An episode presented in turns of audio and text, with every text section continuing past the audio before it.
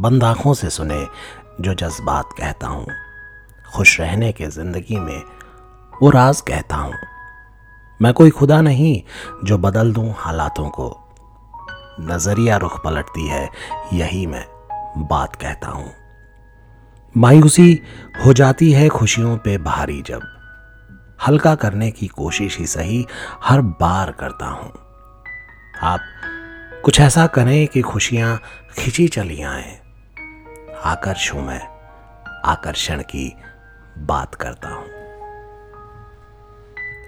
सुनने वाले मेरे सारे दोस्तों को मेरा हार्दिक प्रणाम। जी हाँ आकर्ष, एक बार फिर से मुखातिब हूँ आप सबसे कुछ अपने दिल की, कुछ आपके दिल की कहने के लिए, सुनने के लिए। दोस्तों, एक दिन में 24 घंटे होते हैं, यानी 1440 मिनट, यानी छियासी हज़ार चार सौ सेकेंड्स तो क्या कभी ऐसा हुआ है कि आप किसी कमज़ोर के लिए, एक सेकंड के लिए भी कोई अजनबी फरिश्ता बने हो?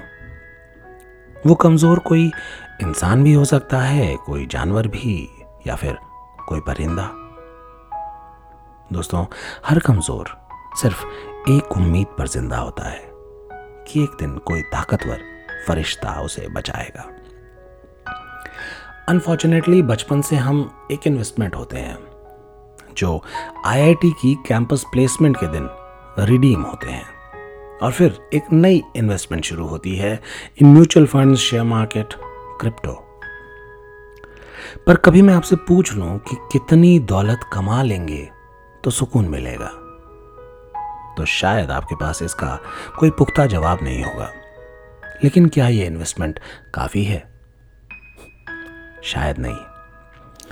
Being generous towards deprived keeps humanity alive Ratan Tata को, भला क्या ज़रूरत थी कि टाटा नैनो बनाने की? क्योंकि जब एक स्कूटर पर एक नन्हा सा बच्चा अपने माँ बाप के बीच दबा बैठा था तो उन पर नज़र पड़ी एक अनजान फरिश्ते की, खुद रतन टाटा की। मेरे मोहल्ले में एक डॉगी ने पप्स दिए। नेचुरली एक स्ट्रीट डॉग को कौन खाना देगा? रोज शाम को, रोज सुबह, कूड़े के डब्बे टटोलती नज़र आ जाती थी। एक रोज, जो देखा तो उस मंजर ने मुझे झकझोर दिया। छह बच्चे उसका दूध पी रहे थे। और वो भूख के मारे किसी अनजान फरिश्ते की राह तक रही थी। किचन से एक पैकेट दूध लिया। दोपहर की बची दो रोटियाँ उस दूध में तोड़ी और एक बाउल में डालकर उसके सामने रख दी। और यह सिलसिला काफ़ी दिनों तक चला और उसके बाद यह आदत बन गई।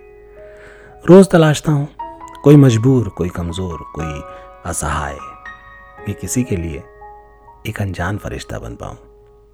आप भी खोजिएगा, एक बार ही सही बन के तो देखिए। सोचिएगा। हंसिए, मुस्कुराइए, गुनगुनाइए। Cause life is awesome take care good bye love you all